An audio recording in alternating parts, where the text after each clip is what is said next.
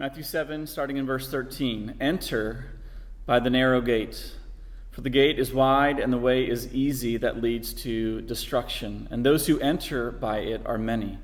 For the gate is narrow and the way is hard that leads to life, and those who find it are few. Beware of false prophets who come to you in sheep's clothing, but inwardly are ravenous wolves. You will recognize them by their fruits. Are grapes gathered from thorn bushes or figs from thistles?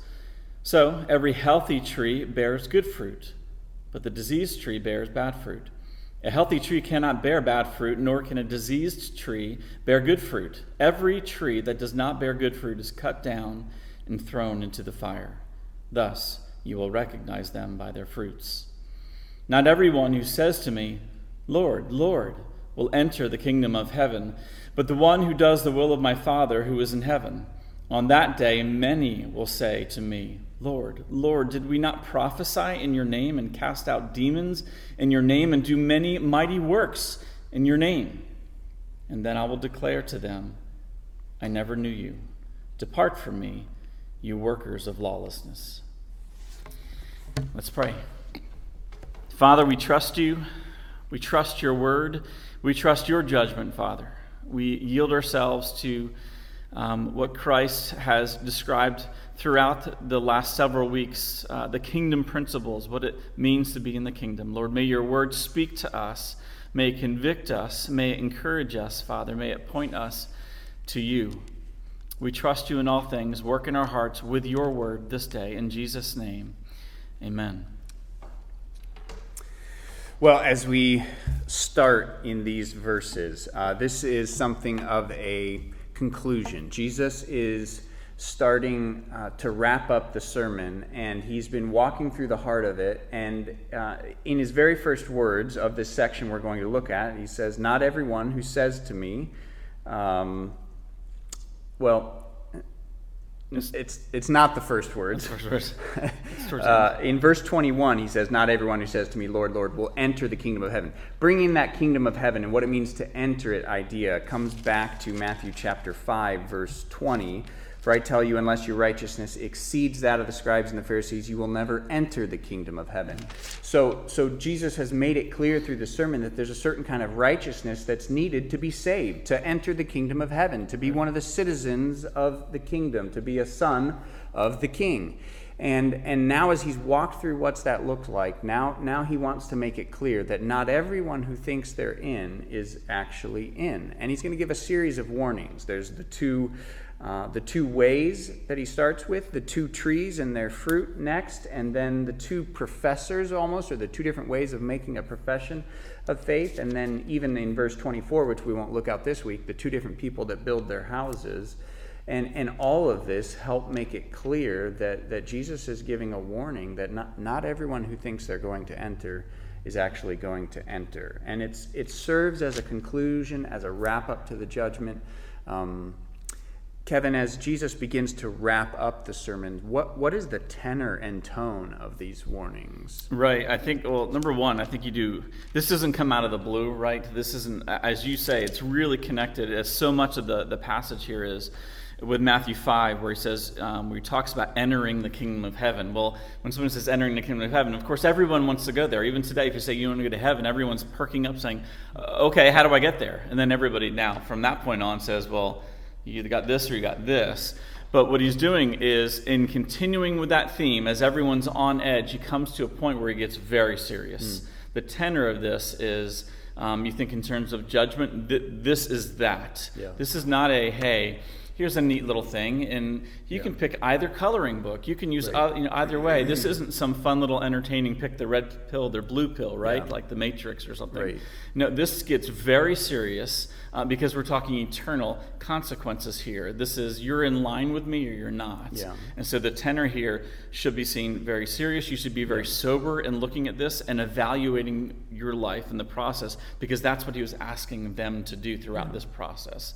So he's taking it like everything else. He's saying, You may have heard it this way, yeah. um, but I'm just going to be straightforward with you. If you lust in your heart, it equals this. Or if you think poorly of your brother, you're, you're murdering. He doesn't yeah. mince words, and he, and he carries that through with this judgment yeah. here. Yeah, certainly Jesus wanted the people listening to take a somber, s- stern look at their lives internally and just really examine. He wasn't trying to build them up with warm and fuzzies No. at this point in the sermon. No. Let, us begin to walk through the text when, and, and, and kind of look at each one of these warnings that Jesus gives, example by example. So when you look at verse 13 and 14, there's the two gates. Um, enter by the narrow gate. And so he's going to he's going to compare and contrast the narrow gate with the wide gate. And he's going to talk about the two different ways with the admonition that, that he wants us to be on the narrow gate because it's the one that's that's difficult to find, but it leads to life. Right. Though there's many more who find the wide gate or who on who are on the wide gate. As you think about these two these two paths these two ways that lead to these two gates that lead to these two outcomes this was a very common way of thinking both within judaism and even within greek and roman writing. People would have mm-hmm. been familiar with the two paths concept that that life was one of two paths that led to two different outcomes and you see that as jesus is teaching this um, Kevin's going to unpack some of what it helps us to understand what, what, the, what the paths and what the roads describe, but specifically as you think about the narrow gate, and I wanted to say this for some of you that are familiar with the, the old King James language. If you're reading out of the KJV, when you get to verse 14, it says, Straight is the gate and narrow is the way. And because of our modern vernacular of the straight and narrow, sometimes we think, you know, well, that's that Jesus is talking about a straight and narrow path. But that's not the idea behind straight. The, the, idea here is narrow and hard. Think of the, the old usage of the word straight like a straight jacket that's conf- constricting yeah. and refining. That this is a hard, narrow, constricting. That's the concept behind the narrow way that actually leads to life. So I think one of the other things to bring out in all of this is that uh, the, the, the, unspoken and implied truth that would have been uh, explicit to all of Jesus' hearers, what he wanted us to understand, is that there is only two paths mm-hmm. there's the narrow path and there's the wide path, and there's only those two outcomes. Not only are those the only two paths, but everyone is on one of those paths. And I, I think that's what uh, is important for us to grasp. And I would even encourage you, challenge you as you're listening to this, as you think about your relationship with God, you are on a path today that is going to lead you to one of these two outcomes. You are either on the narrow path that leads to life, or you're on the wide path that leads to destruction. There is no other option. All roads don't lead to the same place. Mm-hmm. There's one road that leads to life, and there's all the other roads that lead to destruction. Right. And I think he points it out too earlier in the sermon where, you know, if you if you if you lust after a woman, I mean, there's all types of sexual immorality that would go and fit under the, the that word lust yeah. in, in a lot of different ways it's not that uh, it, it's not that there's just one way to lust or something right. like that. No, there's a ton of ways, but there is one way to be pure right. in heart. And so I think like this, you know, it's it's broad, it's wide. It's not like there's just one not right way. There's right. a many, but it, that's all on the same road. He uses the, these terminology. I, I just want to I, guess pick out these words he uses for each path, yeah. right? So the one that he uses um, that, that doesn't lead to a good place, if you will, it's he uses words wide, the path is easy, many are on it, and he leads to destruction. Those, yeah. those four things he yeah. talks about that path. Wide.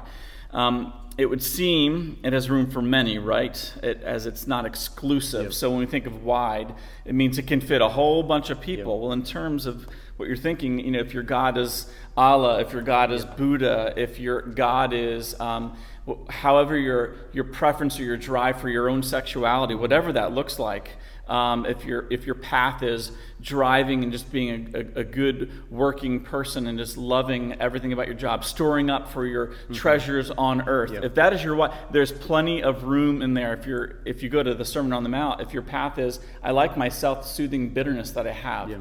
I like that I don't have to forgive because I like my own standards. Come on in. It's wide. We'll make more room. We'll keep we'll keep um, we'll keep paving that out for you. Possessions are what you're looking at it's wide enough for everyone there. The path is easy, so you're not going to find a lot of opposition, yeah. right? Um, in one sense, it's smooth sailing, you know, ahead again because it, it, it would seem that there's no parameters on how wide it can be, so it's it's easy to make room. And, and if not, if you even come up against maybe some friction, others will make room for you. Come on over here. It can keep going to the right or keep going to the left.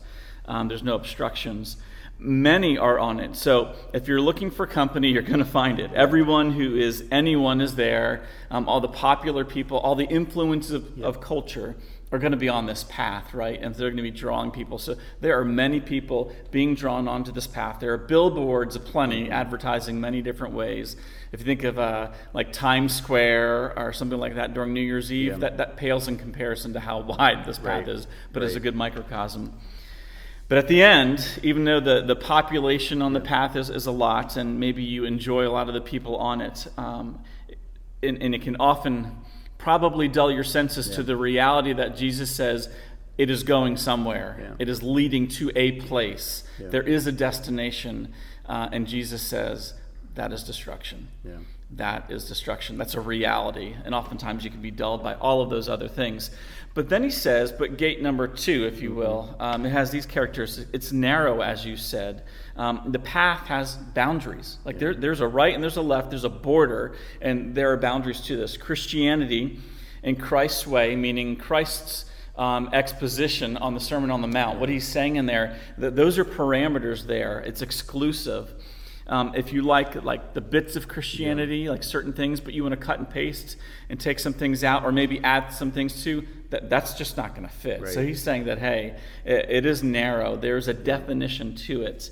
Um, it's hard. So if you think life as a Christian, you know, um, it's not smooth sailing, and in one sense, the path is not straight like yeah. you were talking about. It's not smooth. You've got lust that he's just talked about, hatred. We've got to um, forgive our brothers. Um, we've got covetous things in our heart that we want other things. Uh, and not only does our forgiveness happen once, but we need to continually yeah. do that, right? We can't have hatred or harbor that. Um, but then on top of that, as we're doing that, we get persecuted for doing those things, for trying to remain pure in heart, for doing these things in the name of Christ. We then um, take on the persecution yeah. of what that might be for other Christians, and it's just not going to bode well for others who are on a wide path. They're going to come against that. Yeah. Um, so we'll, others will present ways in which we can conform, yeah. and that goes back to the adding to, and that just doesn't doesn't happen. Then he says, "Few are on it." Hmm. Okay, instead of you know having many, there's few on it. So because of those. Um, distractions from others, potentially because of the discouragement, maybe even from ourselves, understanding what it means to have a pure heart. Um, and the dangers. So we've got this predatory, people are looking to devour us, right? Mm-hmm. Um, you won't find the swarms of people that you see on the other path. Yeah. Um, there's most certainly a stark difference. However, though there are few, understand that they're saying they're few in comparison to the wide. Yeah. There are many people around the world who love Christ. And so it's not for us to say, you're not in it, you're not in it, you're not in it, so I'm one of the three. No, there are a lot of people who love Christ, but in comparison to those who are on a wide path, that's where it's like, oh wow, there is that that that difference there. But in all of that, in the few as compared to the many, in all of the distractions, um, uh, though it is difficult, yeah. Like the other path, there's a destination, right, mm-hmm. for us that we're on, and that path leads to life, eternal life, more specifically in Christ, because that's that's our ultimate place of, of, of, residence. We, though, who are on this path, we know where it leads. Yeah. Those who are on the wide path, they don't know where it leads. And so that what is motivating them is, is motivating them is particularly each other. Um, and it has an end in and of itself. For us, what motivates us, even amidst the persecution and the difficulty, is that we will be with Christ. It's the yeah. we're not storing up treasures on, if you will, this path but we're looking to the end to be with Christ who yep. sustains us through that. So those are some interesting things that I found with what how the descriptors are of the path. Yeah. That's helpful. It's helpful as Jesus starts this conclusion and these warnings, he makes it clear everybody is on one of two paths. Mm-hmm. They lead they're very different paths that lead to very different destinations with eternal consequences. And then almost as if uh, uh, foreseeing what will happen in the spiritual life as we follow God, there are many who claim to speak on God's behalf. There's many who claim to tell us how we should know how to find the paths and how we should be able to see what, what the boundaries of the paths are. And, and there's many who act as prophets and try to tell us uh, what God thinks about these two things. And so there's a mm-hmm. warning then that comes next. The warning is to beware of false prophets who come to you in sheep's clothing, but inwardly are ravenous wolves, mm-hmm. verse 15. So here, Jesus gives a warning to his followers and says, Listen, there's, there's many who are going to. Uh, claim to speak with a divine authoritative intent that they speak on behalf of God they're spiritual leaders they are teachers that that try to claim that they know what God's expectations are for his people What's interesting about these false prophets, as Jesus claims them, is that they, they initially come in sheep's clothing. They look like one of the sheep. So here Jesus brings the sheep metaphor into the followers of God and says, uh, even though they look like one of God's followers, mm-hmm. they, they, they, they know the right things to say. They certainly have some of the acts of outward, outward displays of a follower of Christ. Jesus says it's more important to pay attention to what they what they actually uh, do, what the outwork of their life is, mm-hmm. rather than just what you initially hear on their voice. Because though they look like one of the sheep, inwardly their hearts are ravenous wolves. What do wolves do to sheep? They attack the sheep, mm-hmm. they prey on the sheep for their own for their own self-benefit. They bring harm to the flock of God, and that's precisely what Jesus says will happen. And he uses this analogy or illustration of a fruit tree to help us understand how we're supposed to spot them. Right. Um, John Nolland says this to say in commenting. He says, "No doubt we are to understand that the false prophets have the trappings of piety and righteousness, the obvious marks of being part of the people of God. It will become clear that their falseness is to be spotted, at least in the first instance, not so much from what they say as from what they do. And here's where the analogy of the fruit tree comes into play. Jesus makes it clear that figs come from fig trees. You don't get grapes out of thorn bushes, he mm-hmm. says. We would understand this that if, if you go out and pick an orange, you got that from an orange tree. Uh, you, you didn't go pick an orange out of an apple tree. And then, secondly, uh, if you got a healthy orange out of a tree, it's because the tree was healthy. If you got a diseased apple out of the apple tree, it's because there's some problem within the tree itself. Jesus makes this uh, abundantly clear in Luke chapter 6. He uses the same illustration in Luke chapter 6, verse 43. And here's what he says For no good tree bears bad fruit, nor again does a bad tree bear good fruit. For each tree is known by its own fruit. For figs are not gathered f- from thorn bushes, nor are grapes picked from a bramble bush. The good person out of the good treasure of his heart produces good, and the evil person out of the evil treasure produces evil. For out of the abundance of the heart, the mouth speaks. Mm-hmm. Jesus warns us about false teachers, and then he gives us a test of how we're going to spot the false teachers. Look at their life, look at the fruit. And, and, and, he's just been teaching for two chapters on the kinds of fruit that ought to come out of a true follower of Jesus. So, uh, the types of actions, the types of words, the types of, of uh, behaviors and heart motivations that are going to be displayed in fruitful lives. And the good thing about this test is that it's certain. Jesus says you will recognize them by their fruits. The difficulty is that it's, it's not a quick or easy test. Um, we want to listen to what someone says or, or quickly note their spiritual giftedness or uh, there's so much charisma with which we're drawn to, to leaders. But Jesus says these things aren't good tests. Look at the fruit of their lives, mm. uh, and that's what's going to help us see whether or not they're true. Right, and it's it's not like we don't understand what fruit to look for too. You go to Galatians, yeah. um, what is the fruit of the spirit? Love, joy, peace, patience, kindness, gentleness. You know, all of those. So those are out there. There's other fruit as well, not just that. But it's not like we don't have fruit to compare it to. He just actually had us. The, the last two chapters, he's been talking about. Are people looking like this, yeah. uh, not lusting and all, all anger? How's their anger and going, you know, so forth and so on? I should say. Um, he's giving us examples of what that fruit should look like. In, in our house, you know, fruit is such an easy example for everyone everywhere, but in our house, so if we're going to get an apple, um, almost it sounds crazy, but an apple's brought into the room, and the first question is after listening, we want to hear the crunch, We want to hear that juice as somebody, even though it gets on our nerves some, sometimes, how people eat apples. Um, that being said, we listen for the crunch. And if we don't hear the crunch, we're like, oh, how, Yeah. how is that apple? Right. And you realize that based on its crunchiness, its juiciness, um, the sound that you hear, you realize if it's a we, what we would call a good apple Right, or a bad right, right. apple, right? Um, sometimes you bite into it and um, it looks so good, but all of a sudden your teeth sink in and it's soft. There's no crisp, there's no crunch to it, and it's like, ugh, it's the most. I'm like, I got to eat the rest of this now because I'm supposed to, and it's supposed to be good for me. Or you bite into it, right? And it's not that it's just soft, but now you realize that you've uncovered something that's dark. It's rotten. Right. It's started to go rotten from the inside. But the, but what's interesting to note is that time is what tells. Yeah. It's not all the time that you see somebody and you're like, I know that you're you're speaking falsely. You're not speaking authoritatively on God's behalf. Um, no, sometimes what they're saying sounds good. It's the idea of um, Paul saying you're letting itchy ears be itched, basically, by what is being what is being said about doctrine, um, because it's palatable in one sense. But if you stop, uh, you wait a little bit more, you're going to see that that fruit doesn't line up. It's not producing something good. It's actually whitewashed. A whitewashed mm-hmm. tombs is what he calls the Pharisees. On the inward, right, they're they're decaying, they're rotten, and just like a bad piece of fruit, or even a plastic one that's set up there as an mm-hmm. example. Yeah. you don't want to bite into that, right? Right. So you're seeing that it's rotten, it's not producing, but time sometimes is the teller. But what you said earlier is is exactly right. It will show. Yeah. It will show. It will produce. What's in you will come out of you. The overflow of your heart, what you sow, what you sow, what you sow, will tell where you're rooted, grounded, and what's actually on your tree. Uh, so I think that's that's key. Absolutely.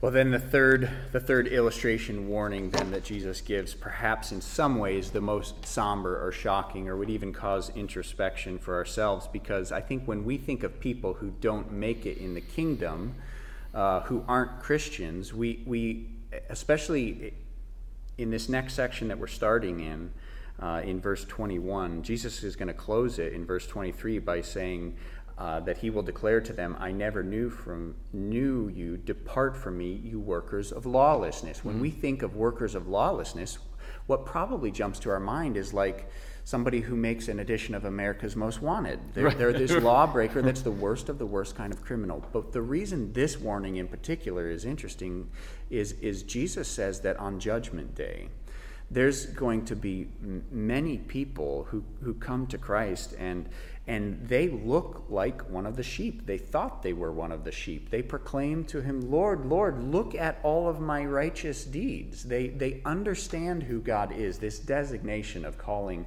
Jesus Lord means that they correctly understand that he's, he's uh, the ruler, he's Lord, he's, uh, he's the one in the position of authority. And and they repeat they repeat the title twice because their emotions are sincerely into it. Lord lord they're crawling out. And they're saying look at everything i've done. They've they've uh, performed miracles. They've they've casted out demons. They have um, done these incredible works in jesus name. Uh, and and You would think they're miraculous. It's, it gives almost the the implication that it's miraculous, incredible works, Right. Not just every day I'm, I'm giving food, Yes. which is good, but no, they- no, they went above that. Yeah. this is demonstrably miraculous Right. or something that's a great work. sincere acts of righteousness that would have they, they they would have assumed they had God's stamp of approval and certainly if anybody was in they would have been in and yet Jesus says that on judgment day he will declare to them depart from me I never knew you you workers of lawlessness so mm-hmm. I, I think in, in order to understand what Jesus is saying let's key in on that phrase you workers of lawlessness that that uh, that phrase, you who work or you workers of lawlessness, that there's a participle there uh, uh, uh, that's being translated that brings with it this idea of ongoing. There's this continual practice of lawlessness. So understand that Jesus is not saying that there's a group of people who, because they messed up, they really wished they were in, they sinned once in lawlessness, and now Jesus is going to depart. That's not what's happening here as much as Jesus is saying there's a group of people who, by their habitual, continual, ongoing practice, uh, they, they are by nature lawless, and that's why they are condemned. Mm. So that'd be the one thing. Second thing, what's that concept of being lawless? Again, our first thought, we think of uh, the, the worst of the worst kind of criminal.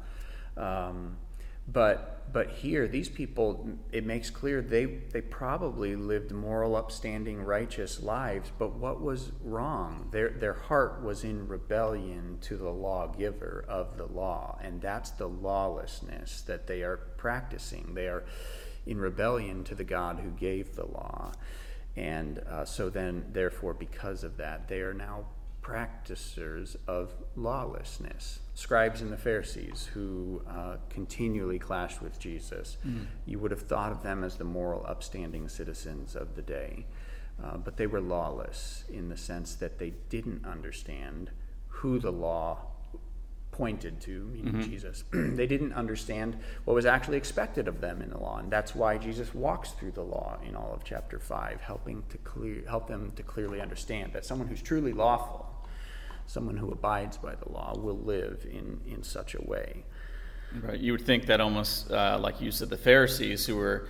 Uh, in theory, living yeah. uh, the correct lives, if their hearts matched what the law was intended to, and, I, and I'm if their hearts matched the, the, the righteousness that they, uh, in their own minds, exuded, then they would have easily seen who Jesus was and would have just been, yes, yes, right. yes, yes. But I think that it's a shower of this. Would you press, let me ask you this, yeah. would you think that this passage's uh, intent presses us to say, oh, does that mean that non Christians uh, can be doing all these miracles with Jesus' name? Is that, is that the point of this passage, or is more the passage saying, hey, uh, those who have the name or wear the mask of a Christian and are working, um, looking like they're doing works of that uh, of Christians. Is that more the implication of the weight of the passage? I, I would say it's more on that second side uh, of of uh, how you related it here. That the, the warning is is that there are people who wrongly profess Christ. Uh, they wrongly think they're acting on behalf of God, and yet their heart is is not right.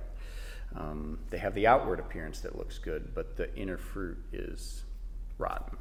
Right. First John, I think about. You know, they went out from us. We we went over First John um, this past year uh, in November in the fall, and they went out from us, but they were not of us. It's one of these things where. Right. Well, they were with them for a while, right? But when they went out, and that, and because they chose to go out from yeah. them, it was apparent. It became apparent that they weren't of the same yeah. flock. So, in in this in commenting on this passage, uh, Leon Morris quotes G. Campbell Morgan, and he says this: These people had been active in the service of God. Morgan says they had done everything but the Lord's will. And this is the critical thing to be active in religious affairs is no substitute for obeying God. Mm. And, and, I think that's the key point here that here's a group of people that they said the right things, even with emotion and sincerity. Lord, Lord. Um, they did the right things. They had all kinds of righteous acts before God. But what does Jesus say in verse 21? They will not enter the kingdom, but the one who does the will of my Father who is in heaven. Th- these people didn't walk in obedience mm. to the Father. Uh, and I, I think we need to properly understand what that means for the followers of Christ to live obedient lives to the Father. Don't misunderstand. Uh, I'm not saying that our obedience earns salvation. Mm. Uh, what Jesus is saying is that when we are saved, it shows itself in obedient lives that we live obediently to the Father and we do the will of the Father in heaven. Right. I think Morris hits on that. Leon Morris, you quoted before. He says the contrast is not between merit, what we do, and grace. He's not contrasting the two. He says, but it's between profession, what you profess, right. and your way of life. Right. It follows suit. There's got to be a fruit of that. Yep. There's got to be a building upon. There's it, it, they can't be incongruent. Yes. They can't look different at, at all from each right. other. Yeah, it's good. I, I think what one of the things that will help us as a church as we seek to apply this to ourselves, for us as parents, as we seek to instill the truths of the gospel in the lives of our children, for, for our own selves as we think about what it means to follow Christ, we need to carefully think about what uh, repentance is and looks like and how that plays into the doctrine of conversion. What does it mean for someone who's truly saved to have uh, repentance played out in their life? Uh, what is it? We understand that both faith and repentance are two inseparable g- graces, two sides of the same coin. That someone who's truly believes, someone who truly is saved, both has faith and has repentance. Let's key in on repentance for just a little bit because he, here's a group of people that they said the right things, they did the right things, but they didn't do the will of their Father in heaven. They didn't walk in that repentant obedience their hearts were far from God. Mm-hmm. As you think of repentance, remember this. It, it's, there's three parts at least, probably more, but we could say it this way that repentance is an act of the mind, it's an act of the heart, and then it's finally an act of the will and sometimes we get we get too uh, uh, we get wrongly encouraged or wrongly placed confidence in any one of those. If we see just an act of the mind or just an act of the heart or uh, and it's not followed also by an act of the will we don't understand um, we're wrongly seeing repentance, whereas we haven't seen the full orbed picture mm. of repentance that the New Testament paints. So let, us start with an act of the mind. Repentance is agreeing with God about our sin. There's this intellectual, you are Lord, I am not, I'm a sinner. Uh, I, I, we need to call sin sin and realize uh, that we are sinners and acknowledge that before God.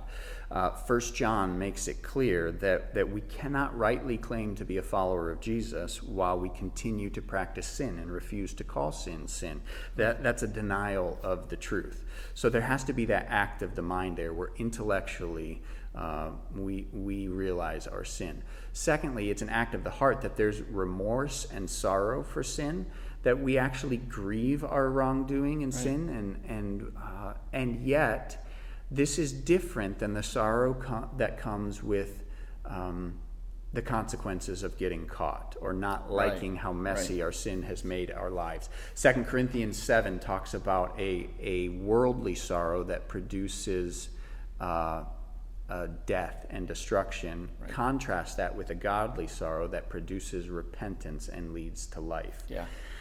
So there's there's the act of the mind, there's the act of the heart, but then finally there is the act of the will. That we, we change our resolve when you think of rep- repentance as a 180 and about face. Yes, it's agreeing with God about our sin. Yes, it's being sorrowful for our sin, but it's turning the other direction and resolving to no longer live that way. Here's, here's a group of people that they said, Lord, Lord, and look at all the things we've done, but in, they did not do the will of the Father. Mm uh, they continued to walk in disobedience to their own will. And, and so let us be careful that some, someone may be emotional in their profession of faith. Someone may be correct in the words they say about their profo- sure. profession of faith. But if, if uh, their life is not also accompanied by the fruit of now doing the will of the Father, um, the New Testament would not assure us and give us reason to hope that, hey, everything's okay. They are truly saved. Here, Jesus gives this warning. Now, now, only God is the one that truly knows hearts, but clearly, Jesus is warning and trying to instruct. Uh, be certain, know for sure, realize yeah. not everyone who thinks they're in is in, only the ones who do the will of the Father. And mm-hmm. so we would be wise to examine that as a people.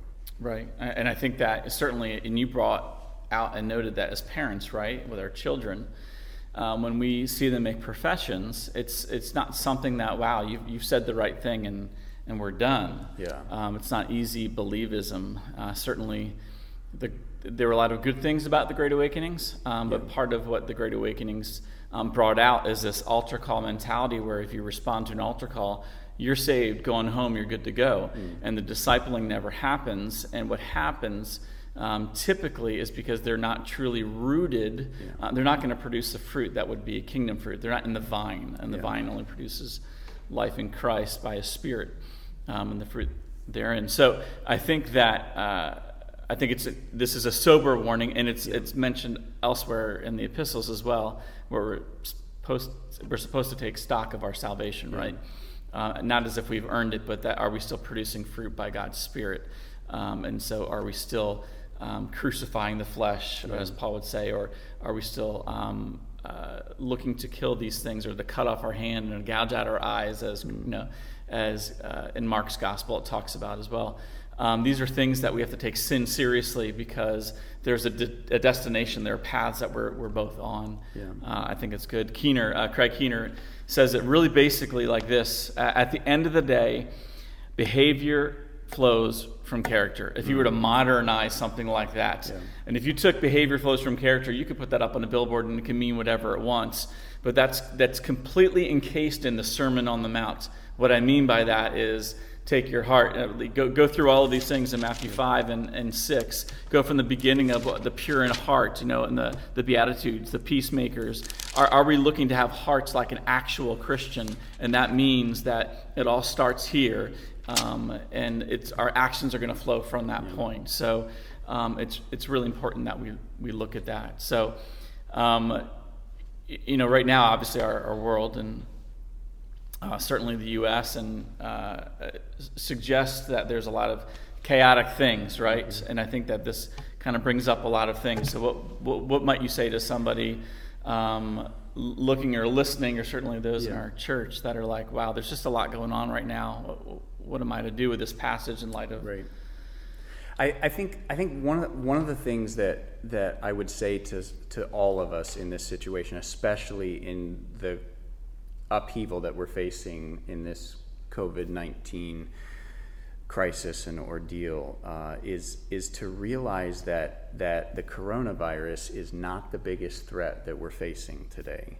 Mm. Um, the coronavirus points to the biggest threat we're facing today, but right. it's not the biggest threat. It, it has so consumed every aspect of the last two and a half months of our lives that it's difficult to see anything else, but remember that the greatest threat we're facing today deals with our sin before a righteous and holy God. Yeah. Uh, and so the gospel lies at the heart uh, and center of our response to that. So think, think of it this way that when, one of the things that Jesus says in this passage, not everyone who says to me, Lord, Lord, will enter the kingdom of heaven but the one who does the will of my Father who is in heaven. Verse 22 On that day, many will say to me, Keep in mind that that day that Jesus is speaking of is Judgment Day. That day is Judgment Day where Jesus himself will stand as judge. And one of the big picture things we've got to keep in mind is that Judgment Day is coming. We are on one of two paths, and one day Jesus will stand as judge. And, he, and our sin is so ugly, so vile so wrong that uh, it, it demands payment in the person of Jesus Christ on the cross. And, and yet, I think as Christians, even as Christians, those of us who understand everything I've just said, mm-hmm. we've come to grips with the fact that Judgment Day is coming. Um, we can start to lose the significance of the ugliness of sin. And, um, and, and it doesn't bother us when there's anger in our hearts towards a right. Uh, it, it, doesn't bother us to the degree that it should when we right. when we want to take retaliation and vengeance against fellow man. Lustful looks of the heart don't bother us like they should. Um, storing up treasures in heaven and living for the American dream can begin to creep into our priorities in life such that that, that just doesn't bother us as much as it should. And yet, um, things like this virus serve as a warning call, a, a gracious warning call from right. God to say, wake up, pay attention. Uh, your sin against a righteous and holy God, Christian, your sin against a righteous and holy God, my sin against a righteous and holy God, should bother me more than the discomforts of a stay at home order for two months. I should lose more sleep over the sin in my heart than I should over a falling stock market. I should uh, these things should bother us because mm. judgment day is coming. John Piper says it this way Hardly anyone in the world feels the horror of preferring other things over God. Who loses any sleep over our daily belittling of God by neglect and defiance? But oh, how we feel our physical pain. How indignant we can become if God touches our bodies. We may not grieve over the way we demean God every day in our hearts, But let the coronavirus come and threaten our bodies, and he has our attention. Or does he? Physical pain is God's trumpet blast to tell us that something is dreadfully wrong in the world. Disease and deformity are God's pictures in the physical realm of what sin is like in the spiritual realm. Calamities are God's previews of what sin deserves and will one day receive in judgment, a thousand times worse. They are warnings, they are wake up calls to see the moral horror and the spiritual ugliness of sin against God. Would that we could all see and feel how repugnant, how offensive, how abominable it is to treat our Maker with contempt, to ignore him and distrust him, and demean him and give him less attention in our hearts than we give the style of our hair. Mm. So I think one of the things to take note of is the fact that Judgment Day is coming. Yeah. Um, and, and these types of calamities and pandemics serve as a gracious warning from God, saying, Wake up, repent, I'm the king. Uh, your, your life needs to reflect that. Whether you're an unbeliever who needs to turn to Christ for salvation, or whether you're a Christian who, who needs to let Christ be Lord and needs to yield yourself to Christ's rule and reign and righteousness in every aspect of your heart your words, your thoughts, your behaviors, your priorities of where you store up treasures. Mm. It's convicting the, the, the, way in which Piper put that, especially um, the, these peripheral things that we're so concerned about. The, um, the reality that we're in a race and that there's a finish, yeah. run to finish the race, Paul yeah. says. Um, I think that we let other things just distract us, and certainly a virus is one of those. There are many things that could. This, this virus currently is what's uh, almost eclipsing our, our, thought process on what it means to delve into who God is, that it yeah. stops us. Uh, and then we turn and say, let's, let's just evaluate everything other than our own lives, mm-hmm. right? Um, and you, you, can, you can go off on so many different trails in regard to what people are espousing that this yeah. virus is or pretending that um, they know exactly the mind of Christ in regard to what exactly it is. And it, and it can be dangerous if you do that because, yeah. again, we're supposed to be caught up in the glory of God and realize that uh, though we, what we bring to, to God is our sin, He forgives that.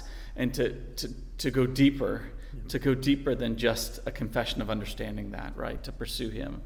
Um, you know, this quarantine is going to build, is going to bring out. Uh, um, potentially panic in people, fear yeah. certainly in people, all of these um, these emotions, um, which is going to reveal more particularly where your message is going next week in these last verses and verses 24 through 27, where you where you built your yeah. house. Um, yeah. What does that look like? Who is the foundation?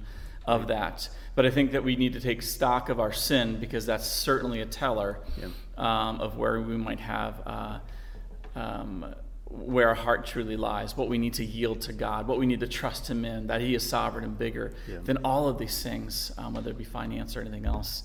Um, again, this is a sober warning, and I, am actually going to close with a, um, a thought that Craig Keener has again on this, because I do want to keep it serious. This, mm. is, this is what the passage is. I don't want to make it something else and then at right. the end say, hey, but let's put a bow on it. Jesus saves you. And, and he does. He, right. he, absolutely does. But he's saying something so serious that he's yeah. you, you're on a path understand what path you're on. Right. Um, and um, you need to respond with your heart for those who are in Christ. Craig Keener says this One wonders how many members in our churches today assume that they are saved when in fact they treat Jesus' teachings lightly. People who give no thought to their temper, their mental chastity, their integrity, and so forth during the week, then pretend to be religious or even spiritually gifted in the church. Do we have the courage to communicate Jesus' message as clearly as he meant it to be conveyed, to warn ourselves and others that it is possible for people to assume they are saved and yet be damned? Mm. Some texts in the Bible provide assurance to suffering Christians that the kingdom is theirs, and there are plenty of them. This text challenges cultural Christians, those following only Christian tradition rather than Christ himself, to realize that they need conversion. Hmm. The question posed here is what path are you on? Um, In essence, when it comes down to our salvation, are you truly converted? Have you repented? Yeah. Have you taken stock of your sin in light of who Christ is and the work that he's done on the cross? Yeah. And then walk in worshipful adoration, knowing, um, humbly knowing that Yeah. Christ is sufficient along the way. The path is narrow. He'll bring you through, He'll Yep. encourage you in the process because the end goal is life with Christ. The Yep. end goal is life with Christ. Right. Death no longer has its sting. So this coronavirus is nothing in comparison to our real issue, which is sin. Yeah. That, that's good. That's good. Uh, I appreciate Kevin's uh, words there that this is a stern passage, and our our goal with this is not to frighten any. Uh, it's to speak the truth with with what Christ was driving towards. And as as you've heard this, as you've considered this, if you have any questions about your own conversion or what it means to be forgiven, how to have a relationship with Jesus Christ, or perhaps you've thought you're a Christian and now you perhaps something we have said has made you want to explore further. Don't hesitate to reach out to either one of us. There's many resources that we would love to pass on to you or a conversation that we could have to help you understand for sure what it means to have a relationship with christ or how you can understand your own conversion uh, if that's something that you're wrestling through. Right. um, let me close in prayer. Church we miss you and we're looking forward to being back together again. Father i thank you for who you are as god um, I thank you that you uh, made salvation clear to us and, and cared enough about us to give stern warnings. You know that each one of us is on one of two paths, and you wanted to help us understand how we could find the path that is narrow, that is difficult, that leads to eternal life. Father, I pray for each person who has listened to this that they would have that assurance.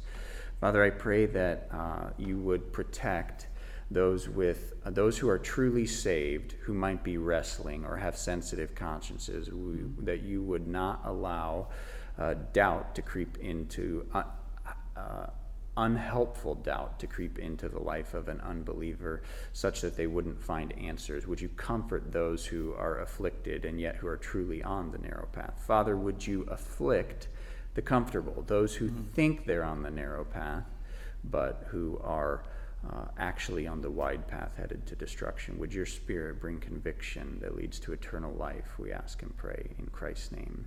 Amen.